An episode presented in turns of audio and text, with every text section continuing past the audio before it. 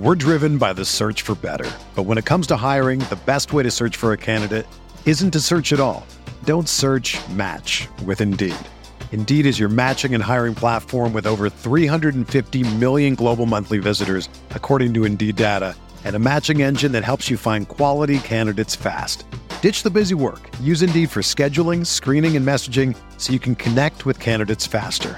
Leveraging over one hundred forty million qualifications and preferences every day, Indeed's matching engine is constantly learning from your preferences. So the more you use Indeed, the better it gets.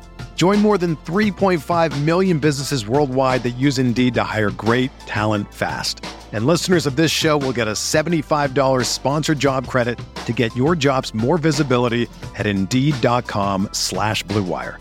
Just go to Indeed.com slash Blue Wire right now and support our show by saying that you heard about Indeed on this podcast. That's Indeed.com slash Blue Wire. Terms and conditions apply. Need to hire? You need Indeed. This season, all your favorites have one home for the holidays. Yours with Disney Plus. Merry Christmas! Moana, Woody, Buzz, Captain Marvel, Darth Vader, and Homer will all be there, so make room.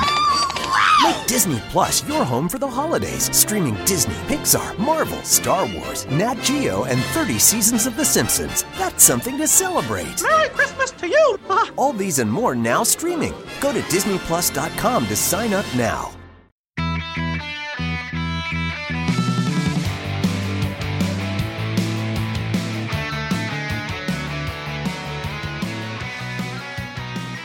Welcome to the Barcelona Podcast, episode one sixty. I'm Missing Opinions, brought to you by the most influential voices in the F C Barcelona community. I'm Dan Hilton, and I am joined for show number one sixty by Francesc Tomàs. Francesc, it's the international break. How could we possibly have anything to talk about? No, nothing happens in the international break because Barcelona don't play. That's the end of the show. Thank you. Goodbye. Well, wait, wait, wait. Before people leave, we do have actually a bunch of things that we don't get to talk to when there are actual matches on. So today we are talking about things like Víctor Valdés being pushed out, the electronic vote being voted down, and then some other broader stroke topics as well. Then we're going to get some uh, into the nitty-gritty today. Uh, I want to thank our Facebook group. We didn't actually ask for questions this week because we just wanted to go over some of these big topics that we don't usually have time to go over. And for next week as well, I want to let people know that I have some stuff, fancy stuff planned for that as well that's related more to the bigger ideas and international break stuff uh, than it is necessarily match in, match out. So, Francesc, you ready to go? Let's do this, man. I'm just delighted we're not talking about some Neymar signing or some weird thing that we tend to get involved when there's no matches. So this is actually going to be very good. Let's do it. Yeah, I agree. And one of the reasons we're not talking about Neymar is because instead we start with uh, the guy that I'm glad that they kept instead of signing Neymar, and that is Ousmane Dembélé. Uh, and we're basically asking, is Ousmane Dembélé the key to Barcelona's success? Uh, and this isn't just a knee-jerk reaction because of Barcelona's performance against Sevilla with Dembélé and Arthur Vidal in the lineup instead of Antoine Griezmann and Sergio Busquets. Uh, I think it's just a broader idea to how polarizing Dembélé is. And that really should be more the question than whether or not he's the key to Barcelona's success. It's whether or not he really is that difference maker. And I go into this with my gut reaction saying, yes, he is that difference maker. Uh, for all the negativity that people uh, pour upon him, Barcelona's results with him, and even last season when he was rescuing some points, uh, he certainly is that transcendent kind of player that, because of all his injuries and inconsistency and now a red card, he's just never been able to put enough matches together uh, to, to, to iron everything out. But, boy, I think is he the difference maker here for Barca. He is. He is. He's someone who can make a difference. Um, we said that all summer, to be fair. Uh, I, I was one that wanted Neymar to return, but I also didn't want Dembélé to leave us either. I think they're, they're both special players. Just talking about Dembélé himself, he drives me nuts. You know, he drives me crazy um, in, in both sort of sides of the world as well.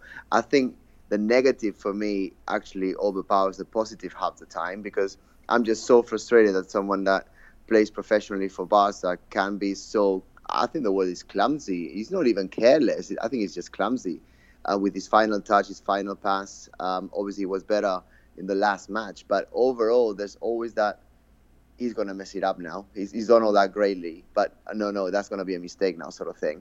And I think for me, until all of that is ironed out. He's not going to be the total player, but can he make a difference? Of course he can. You know, he's by far the fastest player that um, we've signed in recent years. Um, he's someone who is brave. He can pretty much dribble anybody. And on a good day, he's fantastic. I just hope that, you know, his final product was a little bit better, like we started to see in the last match, but not just on a one-match situation, but consistently week in, week out. Yeah, Barcelona didn't dominate uh, Sevilla while they did on the scoreline. Certainly, Sevilla could have been up by a few goals before that breakthrough when Barca scored those three mm. goals in, in eight minutes. Uh, but that said, even his individual stats from that game, uh, I think any negativity that could be brought on Barcelona for that match uh, and why they it took them so long to get into it, I don't think necessarily goes on the on the shoulders of Dembélé. I mean, we saw that Messi grew as the match went on, right? He looked like he was more, he was just, he's gain, regaining his match fitness. And Dembélé, speaking of which, also doesn't have much uh, continuity in match fitness, as we talked about this year. But look at the stats from that game. And again, this is not a knock on Messi. This is a pro-Dembélé argument from me. Dembélé, two shots, eighty-four percent passing success, three completed dribbles, and he was dispossessed on three occasions. Messi, six shots to Dembélé's two. He had eighty-five passing success, over Dembele's eighty-four passing success. So that means that Messi completed about one or two more passes than Dembele. The difference here, Messi had ten successful dribbles to Dembele's three, and Messi was dispossessed twice instead of the three times by Dembele. And that's actually the important thing I want to note here, is that Messi was dispossessed twice, and, and both of those times came in the middle of the field that led to Sevilla counterattacks, right? And the argument here is that that seems to be the game plan, right? That that that seems to be with the direct style that uh, Valverde has you know, has tried to cultivate a little bit. It's not necessarily just running behind the defense and recycling and recycling and recycling. It is a little more uh, direct at times when they're trusting the ball at the feet of Messi or Dembélé to run it uh, oppositions and to unbalance things uh, and then wait for that pa- pass outlet once the number numerical advantage has occurred. And so for for me, Messi, I mean, it's not, again, a knock on him that he was dispossessed. That's the job of the of the opposition, and Barcelona still winds up winning four nothing. But Dembélé, that's the, the the only negative thing to me is not that he's dispossessed, and I think this is the big argument, is that it's the locations in which he's dispossessed, because just like Messi, he was dispossessed more in the center of the field. Uh, and I think the frustration that also comes from Dembélé is because of his speed, right? He's the one who gets by that first line. He almost always beats his first defender, right? It, it's an incredible thing to see. He he almost gets by one or two every time, and now because Barcelona have the numerical advantage, it's much more clear to us where the ball needed to go and where he didn't deliver it, right? That he's created this opportunity. He's put himself in an advantageous position, but because he's unable uh, to find that final ball or find that pass or know exactly when he needs to lay that ball off, uh, we get to see it, it, it clear as day where the missed opportunity winds up being with him. Yeah, and that's frustrating a bit because he should see it as well. But yeah. I totally agree with you in terms of the fact that he's an annulator. He he he gets away from the first defender every single time. He is someone who is brave. He goes to the corner, and he's able to associate with those around him. But the thing is, I think it needs to be more consistent. But, you know, coming back to your point about where they are dispossessed, um, I think that every striker and certainly winger, so every forward at Barca, needs to try and make superiorities, needs to try and beat someone, whether it's with a one two, whether creating spaces, whether sort of running behind people's back, which is sort of Suárez's speciality uh, since he joined us uh, back in twenty fifteen. I think everyone's got their own skills, and I, I'm not really too bothered about sort of where in the pitch they get dispossessed, because there's going to be, ideally, there's going to be at least one Um, layer, if you want to call it that, of midfielders behind. Uh, normally it would be Busquets or whoever's playing in that position, and then you still got the fullbacks and, and the centre backs as well. So I think that we need to, in the final third, we we, we need people who can unbalance, and that's what Dembélé brings, and that's what Messi brings, and that's what Ansu Fati brings as well. That's what Suarez brings. So I'm just happy that they they're trying it on. That's that's the job. Yeah, I also want to mention that for me, uh, just. passing the eye test, the combination of partnership, and now we saw on the left side with Nelson Semedo filling in at left back for the injured Jordi Alba, that Nelson Semedo has, you know, the in my money for against Sevilla the best performance he's ever had in a Barcelona shirt, mm-hmm. uh, and yep. I, I, that combination and partnership between Dembélé and Nelson Semedo just looks better than every other combination. Whether Carles Pérez and Semedo had one good performance, I'm not, I don't remember the exact game, but they had one good performance together. But, you know, Antoine Griezmann in front of Nelson Semedo, as Semedo was kind of getting acclimated to that left-back position, just wasn't the same thing. And it does, you know, make me wonder, and you think about the feeling of head when you head to the bench and watching your team succeed. It's one of the most difficult things, I think, particularly, again, this is just, if you're playing in a Sunday league, you're wondering, you know, oh, is my team, why are they playing so well without me? What does this mean for my future? Uh, Antoine Griezmann is sat for the very first time of the season, and Barcelona do well in this in, in this way that even Arthur Vidal, also the first time he stepped in the starting lineup for Busquets, and they also play pretty well and, and dominate Sevilla.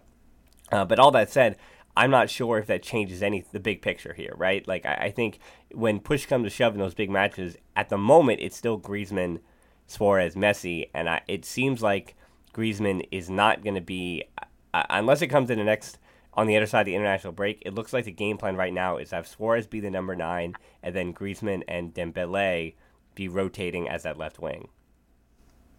Possibly, possibly, but the thing is Dembélé doesn't even give himself a chance because he gets sent off. Fair enough. Mateu Lahoz is, is um, let's let's just say an adjective that I cannot really say on air. Yeah, we got to keep. You know, I got to keep. We got to keep that clean rating, Frances. So we can't talk about Lahoz. Yeah, we got to keep do. him off. We got to keep we him do. off the show. So, every everyone listening to this, I'm sure, has got their own adjective for our lovely referee Mateu Lahoz. But anyway, um, it's self-inflicted. You know, obviously he the, the referee wants to be the star of the show, and he always is. Um, after the, after the game. He's in different memes all over the world, and he must have felt so happy in his bed, you know, counting his chickens and, and going through Twitter, seeing himself, because that's definitely what he seems to love so much. It's just all about himself. But forget about the referee, because that's what he wants. That's what he wants us to do, to talk about him. Um, I think uh, Dembele's reaction wasn't the best, and he's been sent off. And now, um, Oli came out this afternoon. He's going to be banned for El Clásico, so that's two two games in which he's actually going to miss. And based on his performance against Sevilla, you would have thought that he would be able to regain and retain his fitness and actually keep his spot. But no, something else happened. So that's what I'll go back to all the time with Dembélé, is consistency. Um, Griezmann, I know that I'm probably in the minority here. I think Griezmann has done fairly well in terms of adaptation. Um, he's, he's definitely not there yet, uh, but obviously he's playing out of position. Arguably his best is a striker, but there's someone else that has been trusted there. And I also think that his work rate, um, he's especially defensively, he's doing everything the coach is asking him to do. And I think that's a positive. Obviously, things are not working for him just now. And he's got not just Dembélé, but also Fati behind, and to, to you know, with a push, even Carles Pérez ready there as well. So he needs to work for his place in order to regain it. But the thing is, Dembélé just gave it back to him in a plate. Yeah, it's funny. Somebody put on Twitter a few weeks ago that the Double Pivot uh, podcast with Mike Goodman, who's been on our show uh, in years past, they analytically looked at uh, Antoine Griezmann at Barcelona, and you know they basically said it's been an atrocity. Um, and then you and I here on our show, we look at it uh, with more of the eye test even. Now, I- I'll look at the advanced metrics, but again, for Griezmann, so much of what he does in terms of his effort uh, and what he does defensively, because that doesn't show up in the advanced metrics, uh, even on a heat map. Um, it doesn't really tell you what kind of passing lanes he's cutting down. Some of, again, the advanced defensive uh, game plan that he's enacting, that Valverde has put forth, uh, it, it makes it difficult to look at him analytically. Uh, and as I said, too, I, I think the big biggest key for me, even almost reversing this one, isn't necessarily even Dembélé and what he changes as being, you know, as we like to call the wild card here. But if Griezmann can figure out a way, and he hasn't, again, had any time to, if he finds a partnership with Suarez and Messi, and that trio becomes the trident that they're expected to be, because this will take time. Messi played his first ninety minutes of the season, so it's going to take a little bit of time for Griezmann to get accustomed to those two, uh, in the same way that every time Dembélé comes back, you look at the, the trio of Suarez, Messi, and now Dembélé, and over after being together now, after being together now for now two years, that Dembélé is finally found his feet alongside those two, and it's going to take a little bit of time for Griezmann uh, to do that just the same. So I think that'll wrap up that topic, but for the rest of our show, uh, we're going to be answering a question from Rick without really giving an answer, because there's really no answer to this, but it's a rhetorical question that we're going to have a, a bunch of different topics related to. Who truly knows what's best for this club? Board members, coaches, players, retired legends, fans, or socios? or podcast host, Frances. Uh, so we're going to hope that the, it's the last answer podcast host, and we're going to start by discussing the electronic vote situation that occurred last week at the at the regular meeting. Now, the backstory behind this, uh, Victor Font, that's the name to know here, announced himself as a candidate for the presidency in June of twenty eighteen for the election in the summer of twenty twenty-one. Uh, all the way back in May of two thousand fifteen was when you would have first heard about him, presented his plan uh, for F C Barcelona. Uh, that was heard by some. And this electronic vote, uh, obviously it is exactly what it sounds like. It would allow socios to vote electronically, and about five thousand socios had signed the proposal for voting electronically. Uh, however, the electronic vote did not pass. It needed two-thirds of the vote from socios that were in attendance there at the meeting with Josep Bartomeu and company. Uh, it had three hundred fifty-nine votes for, one hundred seventy-three votes against, and sixty-seven abstained. And so doing all that math here, they got three hundred fifty-nine of the four hundred seventeen required votes, so therefore there will be no electronic voting at the twenty twenty-one elections. Uh, Frances, uh, you know, again, we stay out of politics, but as far as this kind of thing, the club politics, uh, is I, would you have been a yay or a nay on this one? I would have, I would have gone for it, of course. Um, everything that is moving things on and making the process more modern and transparent should should be celebrated, so I would definitely have voted for yes. Um, having said that, back to your sort of original question in terms of who knows best for the club, well, all of us. You know, Barca is a club that is plural, like we say in Spanish. It's it's for, it belongs to everyone. Um, it's, it isn't owned by uh, some sort of billionaire person that tells us all what to do. It is it is a community. It is a community that these days is worldwide, obviously, because of um, the origins of the club and where the club sort of was fifty, sixty years ago. Um, it is a democracy in terms of the socios. The club members are the ones that vote and decide. Um, I do know, obviously, that it's hard for people from outside Barcelona and, and, and Spain and, and Catalonia to to vote and have their say. I do know that the club makes it very hard for people to maintain their membership card. So, for example, um, you need to travel to, to Catalonia in order to renew your your club membership carnet, so your actual card. Um, I think it's every single year if you want to keep it. So that's very impractical for a lot of people. So they don't make it easy. But then again, that is what the socios themselves have decided to do. Um, it's not a club that sort of was created yesterday morning. It is a club that's going for one hundred twenty years. And, you know, there's things that are ingrained that have always been like that. And the socios are the ones that have the power at the moment because that's how the club works. And they have got the rules and regulations. I think for a vote to pass two... what is it, two-thirds um, to have to agree? I think that's that's a bit much, uh, but that's what has been decided, and that's what the statutes say. So it's in a democracy, you need to go by what the democracy says, and if the people with the right to vote have decided that should stay as it is, or haven't voted against it, put it that way, then it's how it needs to stay, whether we like it or not. Yeah, there's always such big things at play here where uh, there there might be decisions to be made, and the way that obviously, we on the outside of things speak about money related to the club.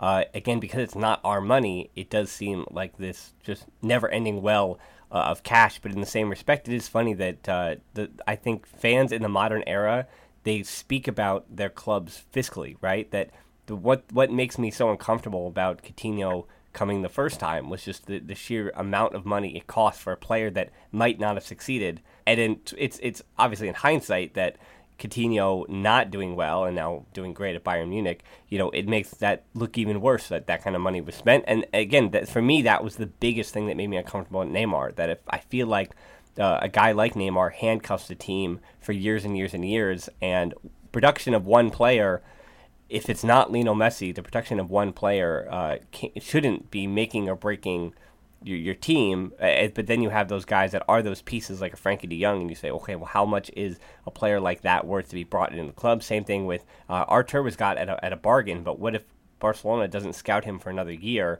and now you have all that competition? How much would Arthur have been worth at the time? And it and that's just the players coming in, but there's so many other things at play, whether it's sponsorships, and that's really where the money comes from. And for Barcelona, you know, how much do we know about uh, the, the relationship between Rakuten with all the different other sponsors? All we knew that we could hang our hat on for all those years was the relationship with UNICEF. But even then, you can go on UNICEF and you about on the internet and read a ton of negative stuff about UNICEF. So So there is so much at play here that uh, not just electronic vote, but I just mean at these kind of meetings that uh, with those on the outside, you don't really understand nuance, right? And I think what I'll sum that up by saying who truly doesn't know best for the club is basically Twitter and the entire world at large, where it does take to understand this club. It does take week in and week out. And this isn't a us pat, pat, I mean, it's not me patting us on the back for credibility, but, you know, Frances, you and I are involved in what's going on with this club day in and day out.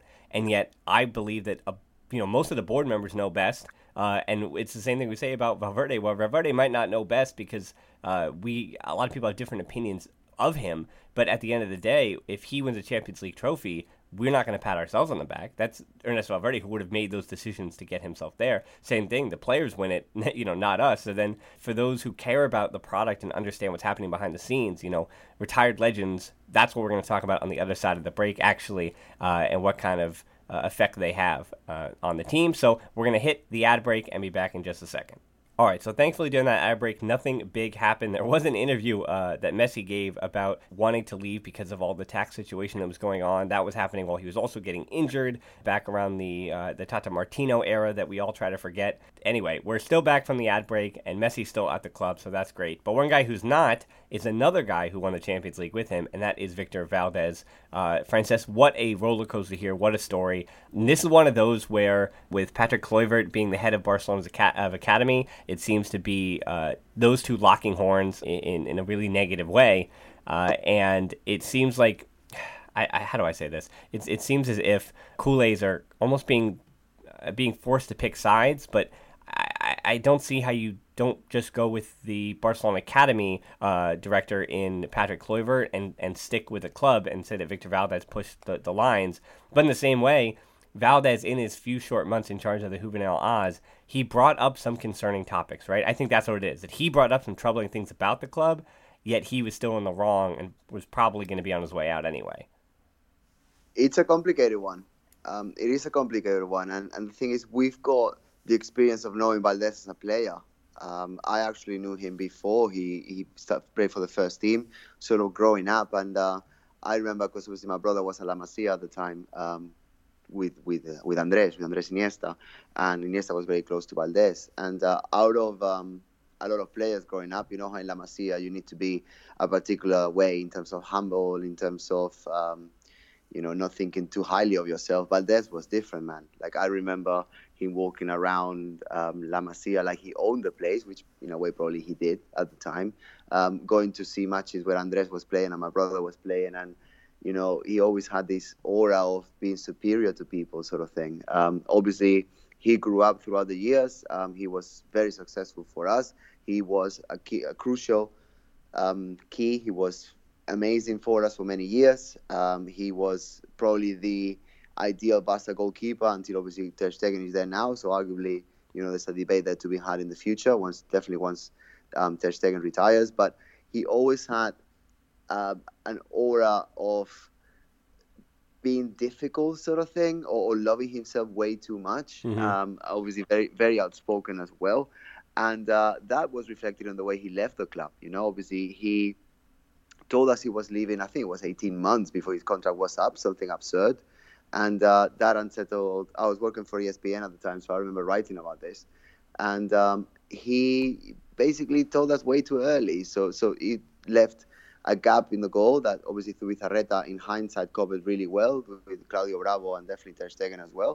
But he was one of the captains and there was no need to do that. It was as if he was putting himself before the club, sort of thing, in order to secure a great contract. Um, fast forward, I think it was probably twelve, fifteen months, and he had it all done for Monaco, which to be honest was a weird choice because out of all the clubs in, in Europe he could have gone to, basically he could have picked pretty much anything and anywhere. He went for the one that gave him the most money. And then, unfortunately for all of us, but definitely for him, he got injured on the last game at the Camp Nou um, after a corner, sort of picking up a ball in the air and landing very awkwardly. And long story short, he was gone from football for the next two, three, I would say years even.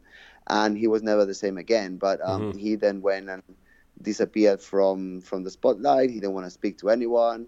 And, you know, it's sort of a... it's sort of an awkward way to, to, to, to go from everything to nothing. Uh, but then again, everyone is different. So I was really surprised when the club actually came back uh, with the news that Valdés was rejoining again. Um, I mean, he started, he did his coaching bits and pieces, his degree. I think he was in the same class as Xavi and Raúl at the time. And, you know, I would have never thought that he would come back to Barca, definitely not so early and definitely not with the current board. Um, He was working in Madrid. Uh, I can't remember the exact team, probably Majadahonda or something like that. And um, then Barca, he was in the Juveniles there, and he was signing for Barca Juvenil. I thought it was a weird choice. But then again, he's a club legend, so we give him the benefit. And, um, you know, everything that I hear from my friends, uh, from the press and, and the environment in Barcelona is that he's actually been quite difficult. Um, yeah. We know that in La, Mas- in La Masia, you always... you know, for the last twenty, twenty-five years, you stick for the four three three formation. And that's what's that's what the expectation is. And to be honest, I'm with the board and with Kluivert in saying, this is what we asked you to do. This is what the job is. This is what you need to do. And uh, I do know that in La Masia, because I've lived it, you know, my family have lived it, my brother have lived it. Um, in La Masia, there are certain players that are prioritized because they have got they have got that, that spark uh, and they've got that sort of long-term trust. So, for example, Iniesta had it, Jorge Troiteiro had it, Andreu, Font- Andreu not Fontas, but Andreu, can't remember his surname, but in my brother's team at the time, they were trusted more than the others because the, the coaches had seen something on them. So Valdés didn't want to obey by that either. And, you know, then he went public, he complained about not being able to use the, the playing field as a training pitch, which, you know, has never been done in, to my knowledge, in the history of La Masia. So there's a lot of disagreements. And, you know, he knew what the job was. He was mm. at the club for, what, twenty, twenty-five years? So none of these would have come to him as a surprise. And, you know, if he negotiated, I don't, I wasn't there, obviously, but if he negotiated to come back to Barca and didn't speak out of those points and then he was surprised about those points, that's that's a bit bizarre to me. Yeah, uh, first, I, I do want to say uh, Lee Roden had a good article about Victor Valdés and leaving the club and what you had talked about when he first left the club as a player. Uh, that's in TalkSport if you want to check that out. And yeah, I, I got images as you were speaking of Andrés Iniesta being on the field when it was time for him to leave Barcelona and go to Japan. And so it wasn't necessarily that he was retiring being Iniesta, but he was moving on from Barcelona. And Valdés, who probably should have had maybe not a similar uh, exit, Andrés Iniesta really winds up just being that much more special, right? Class A, um, but Valdés, Dani Alves, uh, there's that second crop in in the, that gener- that generational group, and obviously I know that Valdés came from La Masia and Dani Alves didn't, and that's probably an argument that Valdés coming from La Masia probably should have been honored in a way that he wasn't, but clearly, obviously, he didn't put that to, uh, take that to heart. And you mentioned a ton of different things that I want to give context on, uh, Frances, here. We're going to start with that four four two, four three three, and you really did sum that up, that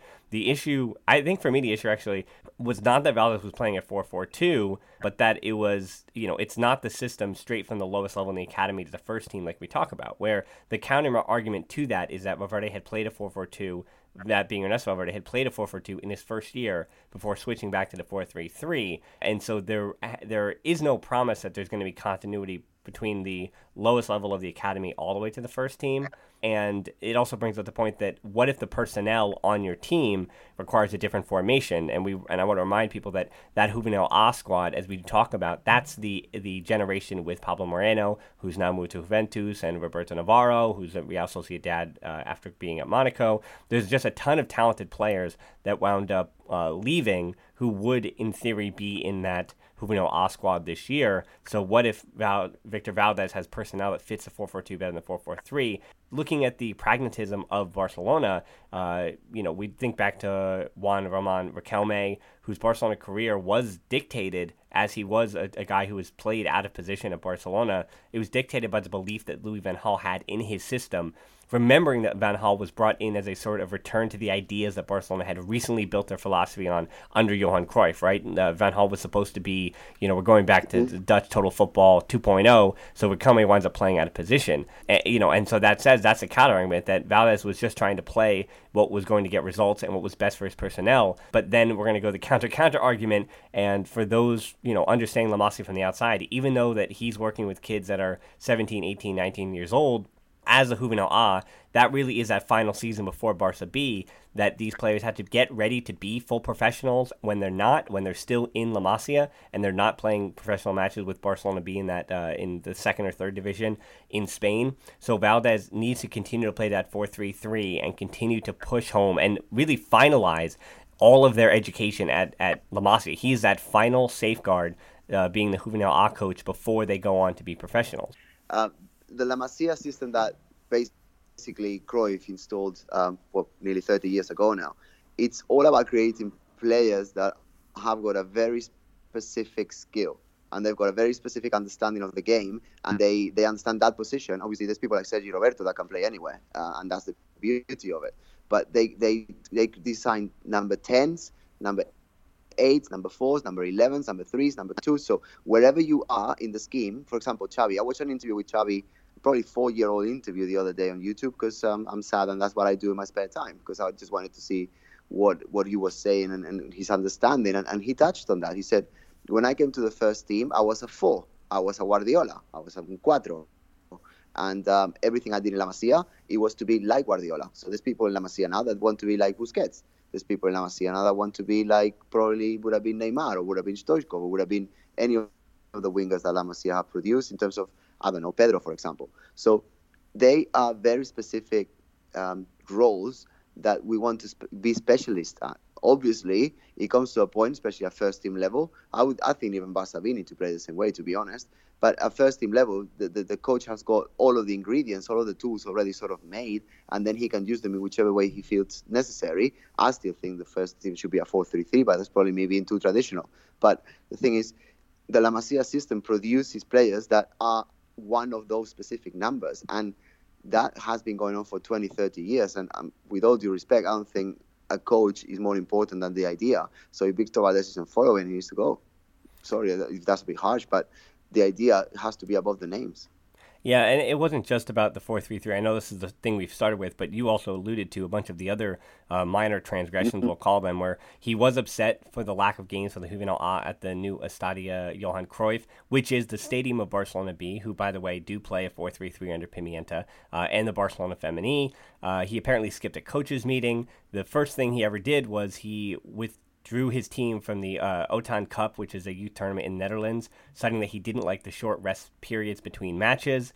Uh, he also was handed a UEFA sanction after his team showed up late to their home match, that being, and I want to reiterate that, the home match against Inter Milan in UEFA Youth League, uh, for which he lost both of the Youth League games against Borussia Dortmund and Inter Milan, even though he went, he's been undefeated in the league, in the uh, in the in the U nineteen league in in uh, in Spain. He still wound up losing both Youth League games, um, and that does bring up the question of, uh, does it matter if you're winning matches or not at that level? The answer is still no, but in the same regard, at that at that age, as these players are seventeen, eighteen, nineteen years old, uh, for the Juvenil A's, that you expect that for those players to be kind of ready for the first team, they probably are going to be winning most of their matches. And those things wind up going hand in hand. So it's it's not that results are the only thing that matters. It's fine if they wind up losing to Borussia Dortmund and Inter Milan, but the strength of La Masia is the fact that it's one of the best academies in the world. So there is almost a built-in expectation that they're going to be winning UEFA Youth League games.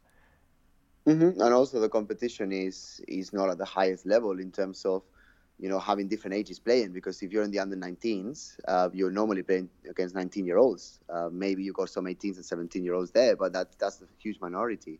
Um, just one little pincelada, just one little point before we, we move on here. Um, Barca doesn't just sort of focus on the skills of football, whether you are good at dribbling or passing, whatever. It's also about the image. It's also about the values, and it's also about the the the way that you portray yourself and you portray the club. Like, you know, say that that tournament you said in the summer, he knew what the breaks were between the matches before he went to it, mm-hmm. or, or at least he should have known.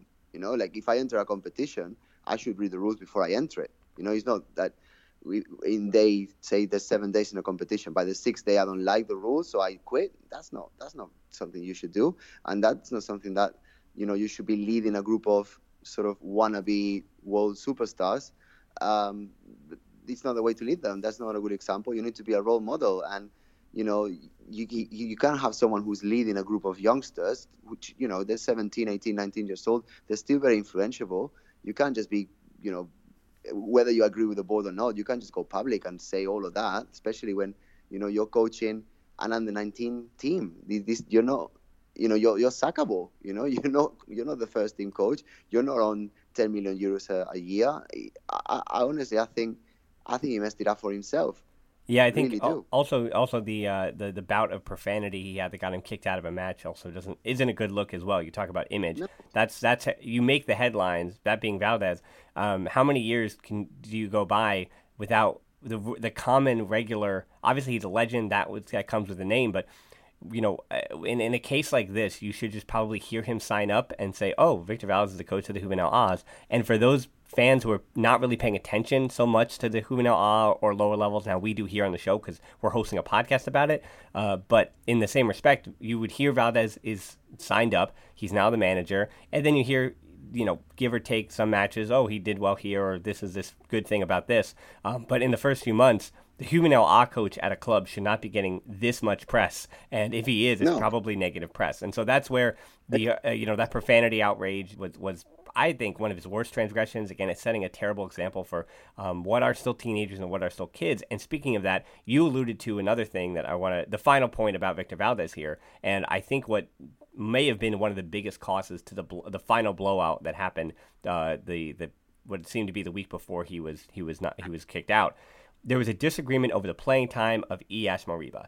Now, the backstory behind this, sixteen-year-old Ilaix Moriba, who we have talked about aplenty on this pod before, he and Ansu Fati got their renewals this past year as they turned sixteen, uh, while other players, you know, who we've mentioned before, including Xavi Simons, who went to P S G, Moriba and Fati are those two are the two players in La Masia over the last two, three years that Barcelona have circled and said, these are the this is our future. These are the future first teamers. We can't really spend money on every on everybody, and with all these young, you know, all these teenagers asking for a lot more money, we have to say no. We have to draw the line in the sand some way. But Moriba and Fati were given contracts uh, that that the Barcelona officials said, these guys have to be worth it. We have to budge a little bit, right? And so Moriba apparently was benched by Valdés. So he went to his parents, and then they went to uh, they went to uh, the the, the uh, personnel Kluivert, and they said that they had a problem with it. Uh, and then Kluivert obviously starts to reprimand Val, uh, Valdés. And now the and this brings up two arguments, right? And I think everybody's it's odd. It seems like everyone's agreeing, but there's still also this undertone of nobody's really right here. That we always believe that for Moriba, he just has to trust for for the player, for the teenager. You have to believe that they have to trust in the system and they have to trust with what works. And even if you are the top prospect in La Masia, because Fati right now is with the first team, even if you're one of the top prospects in La Masia, you have to just trust your coaches and believe in the system uh, and be patient and all those different things here. Uh, but in the same regard, uh, the, why would Valdés, it, it almost seems to be malpractice for a manager not to be playing his, uh, to my money already, his best player, right? Like, why is his best player on the bench for what seems to be, it's not like a Messi reason when Valverde puts Messi on the bench and when Messi is, sit, is, seating, is sitting, but why is why is Valdés not playing his best player? It doesn't make, you know, it doesn't really make a lot of sense unless it is some kind of reasoning. And for that, Valdés didn't give a reason, like effort or being late to, it wasn't some kind of disciplinary thing or lesson to be learned. It just seemed like that was the idea tactically or personnel-wise that he had uh, to bench his best player. But in the same regard, you know, it's not a defense of Moriba that he his parents then had to go above Valdés's head and go to Kluivert and complain and, and make it into something more than it probably should have been, because this is the kind of situation that should have been handled in-house, that we in the media should never have heard about. Honestly, we should never have heard about this kind of situation. It should have just happened behind the scenes, and yet here it is in twenty nineteen. This kind of information gets out, and it just looks like a black mark for everybody. It looks like Moriba's a, um, can't handle the pressure of being put on the bench, or he's just mentally not strong enough for that, and it makes Valdés look like he's just impractical and doesn't play his, his best player. It's it's a mess. It really is a mess. Um, I, I believe that players should only play if they deserve it, in terms of they earn it on, on training. Um, I also believe that, that this, this is why it's a mess, because it's contradicting even what I'm going to say now. I think that winning doesn't really matter at juvenil level. Um, but then again, Barca's juvenil, considering the, the the the power of acquisition that they have, the power of attraction they have for great players, they normally win most of the games anyway. Um, And I think, long story cut short, you know, if he disagreed, he knows what that is. That that's. I know I'm going back to the same point, but you know what it works. You know what it is. You've experienced it. Probably he experienced it himself. He was one of the protected ones. I know that Andrés certainly was. So not that he didn't deserve it, of course, but you know how, how it works. If you disagree with the board that much, then do like Puyol did. Don't join. Don't rejoin. Puyol yeah. had an offer um, to come back. I think it was a sporting director or whatever it was very recently, and he said, thank you very much, but no thank you. And that's what Valdés should have done, because honestly, he's just he's just made a fool of himself for the last three months, to be honest. Yeah, and I think the final point here is, again, the other weird undertone that Valdés, we can all admit, did a lot of things that were incorrect. And it is surprising that Valdés chose to come back under the current board. Because, again, this isn't a knock on the board or a knock on those retired legends, but it seems like a combination of Puyol and Xavi, and we thought Valdés weren't really the biggest fans of the of the club. And I think, to go all the way back to Rick's question, that I think fans and and uh, and not necessarily socios, but I think just fans at large tend to take the side, and they they tend to support the retired legends in these arguments, right? When when guys in suits who didn't really ever play on the field, it's hard to know how much they care and love the club. And I think that does bias our opinion a little bit, that we wind up, you know, we know that that Xavi has bled, and he would have died for that, the crest, he would have died for the the badge. And so we know, same thing with Puyol, every every ninety minutes the guy was willing to kill himself for Barcelona. So we got to see firsthand what the club meant to those guys, and so we can't really see what the club means to guys in suits who who are just, you know, a lifetime either non-football pl- guys, whether they're, you know, more into politics or more into the financial side of things. Uh, but we, yeah, we don't really know how much the suits believe in the crest and believe in all those things. We we just think that they can get a paycheck. So uh, without being able to see how much the guys that we put in charge of the club, being the board members, until we see how much they care, which there's really no way of doing, we almost have to have a faith that they want what's best for the club, in the way that retired legends, we almost instinctively understand that they obviously want what's best for Barcelona, right? Right? It's it's this odd, it's this odd undertone. Yep. Yep. Agreed. So where we're going to finish up here is uh, just a quick discussion. Um, it's it's not a it's not Ernesto Valverde bashing that we're going to be doing, but there is this uh, this over the international break. You always see a conversation happening about, and, and this was in sport, that Ernesto Valverde, he's had fourteen La Masia debuts under him, which is a great number, and we applaud that number. It's awesome that he's getting, he's looking at some of the youth players and giving them an opportunity.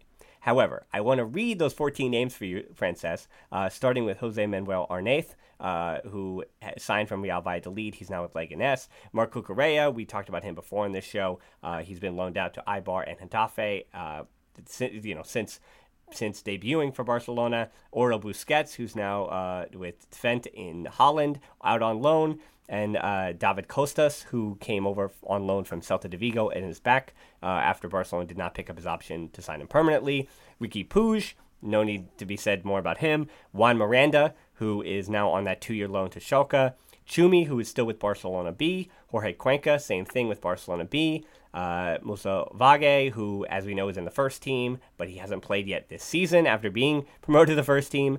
Alex Callado, who has made a few appearances and is currently one of the best players of Barcelona B still. Abel Ruiz, same thing, is starting for Barca B, but has yet to really feature too much for the first team other than a few occasional offers to play. And then Carles Pérez, who came up this uh, this season, but he did make his debut last year. And finally, we rounded out with this year's Ansu Fati and uh, Ronald Araujo.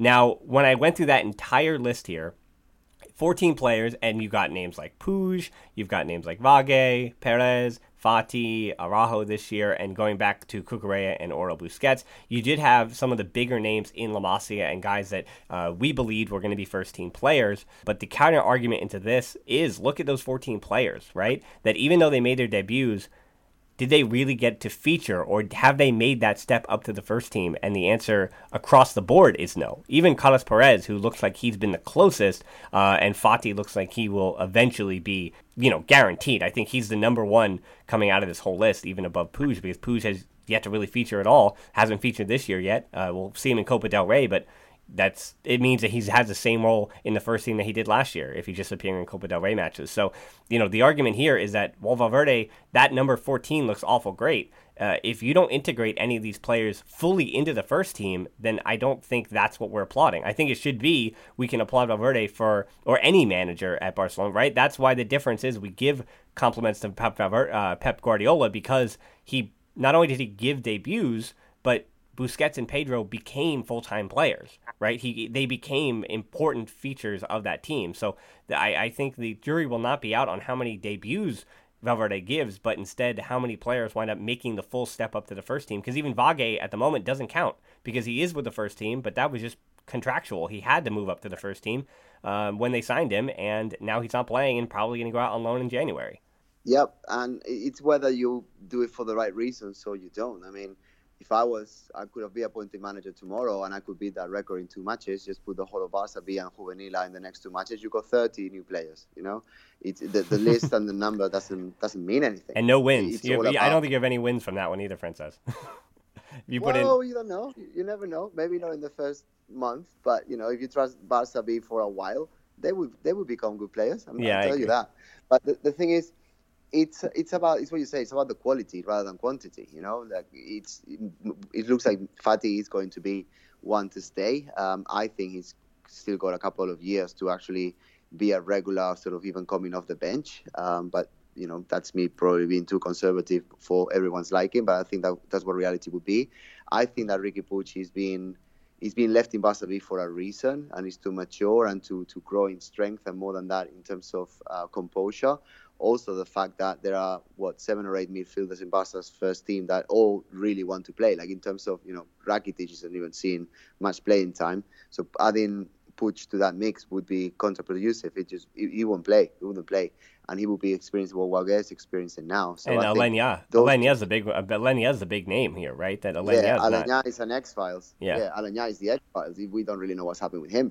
Um, he's like he's gone to Stranger Things in the Upside Down sort of thing that I've been watching lately. So there you go. It's a, a bit of a reference for geeks. But anyway, um, don't know what's happening with him. But Riqui Puig, I think, is just having a having a consolidation season in Barça B, and I don't think that's a bad idea, to be honest, especially if he's not going to start and feature. Um, so out of those fourteen, I think Valverde has done it more out of need than anything. Like, every time he's called up, like Cucurella, it's because someone was injured.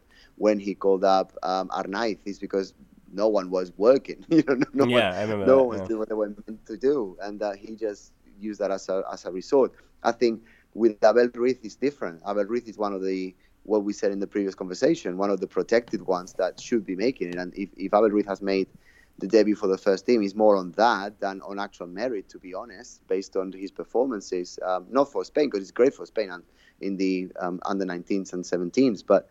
Um, yeah, everyone has debuted for different reasons, but I think the ones to stay are Fati for sure, and Puig hopefully in a year as well.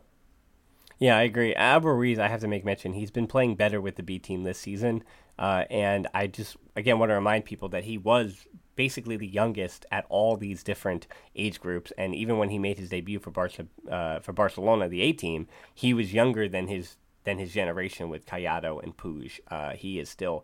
Um, again, the, the, the younger version of that, alongside, you know, back in the day when it was Sergio Gomes, uh, who left for Bar- Borussia Dortmund and is now on loan at Huesca because things didn't necessarily work out for him either. So just saying, like, leaving the club uh, for all those those players, and we've talked about that before, that just because these top prospects have left doesn't mean that their careers have turned out exactly uh, as it would have been. So, you know, you never know with any of these young players, with any of these teenagers, but uh, as I said, there is an expectation for me, hopefully, that whether it's Valverde or any manager, that I want to compliment him on who he can integrate and not necessarily who he just hands out fourteen minutes to. Um, and finally, I want to say that uh, Ronald Araujo, it was a tough break against Sevilla, getting that red card, but uh, I, I like what he's I like what he's done. It took him a while, just like Louis Barry coming over from West Brom, who's just going to debut, and that's actually a tough break for Víctor Valdés, where they get this this uh, this sixteen-year-old striker from West Brom, Louis uh, Louis Barry, who's supposed to be your number nine. He was supposed to be the guy.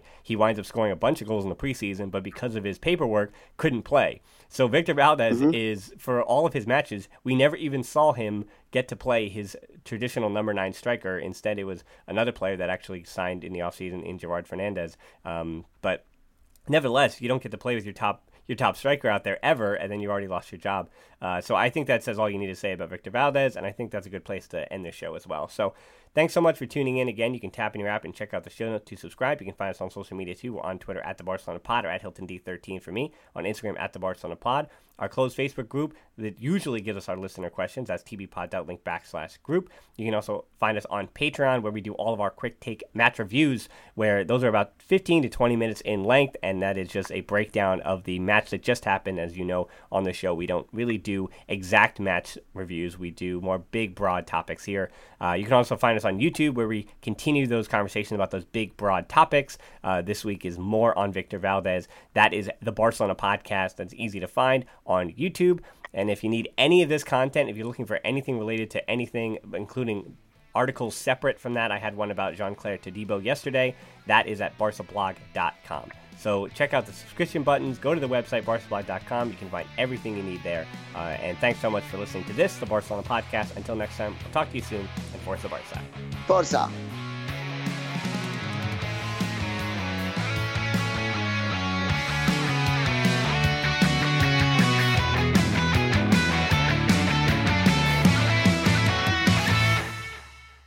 Guys, this year for Christmas, give her the next best thing to wearing nothing at all with soft, silky nudies pajamas available exclusively at pajamagram dot com. Sensuous and smooth, Nudies pajamas feel just like her own bare skin. Nudies is so seductive, she'll love the feeling of wearing next to nothing at all, and you'll love the way they look. Includes free gift packaging, and delivery by Christmas is guaranteed. So visit pajamagram dot com today. That's pajamagram dot com. They call you the grill master. You've seared the thickest porterhouse in the butcher shop. And as you lift that first forkful to your mouth, you savor the moment. To get amazing offers during the Mercedes-Benz summer event, like the two thousand nineteen C-Class sedan and G L C S U V, the perfect recipes of driving performance. Plus, you can enjoy six months of Sirius X M All Access included. The Mercedes-Benz Summer Event, now serving limited-time offers on a select lineup of vehicles. Offers end September third. Mercedes-Benz, the best or nothing. Everyone is talking about magnesium. It's all you hear about. But why? What do we know about magnesium? Well, magnesium is the number one mineral that seventy-five percent of Americans are deficient in. If you are a woman over thirty-five, magnesium will help you rediscover balance, energy, and vitality. Magnesium supports more than three hundred enzymatic reactions in your body, including those involved in hormonal balance. From functional medicine doctors to mental well-being and female hormone experts, we all know that magnesium is the one mineral to improve all aspects of well-being and health. But which one? Magnesium Breakthrough from Bioptimizers, the trusted choice recommended by leading experts, with seven best-absorbed forms of magnesium to ensure your body receives the support it needs for overall well-being. Go to bioptimizers.com slash balance today and use code balance ten for ten percent off. Support your journey to wellness at B-I-O-P-T-I-M-I-Z-E-R-S dot com forward slash balance. Magnesium Breakthrough from Bioptimizers, your foundation to optimal health and vitality.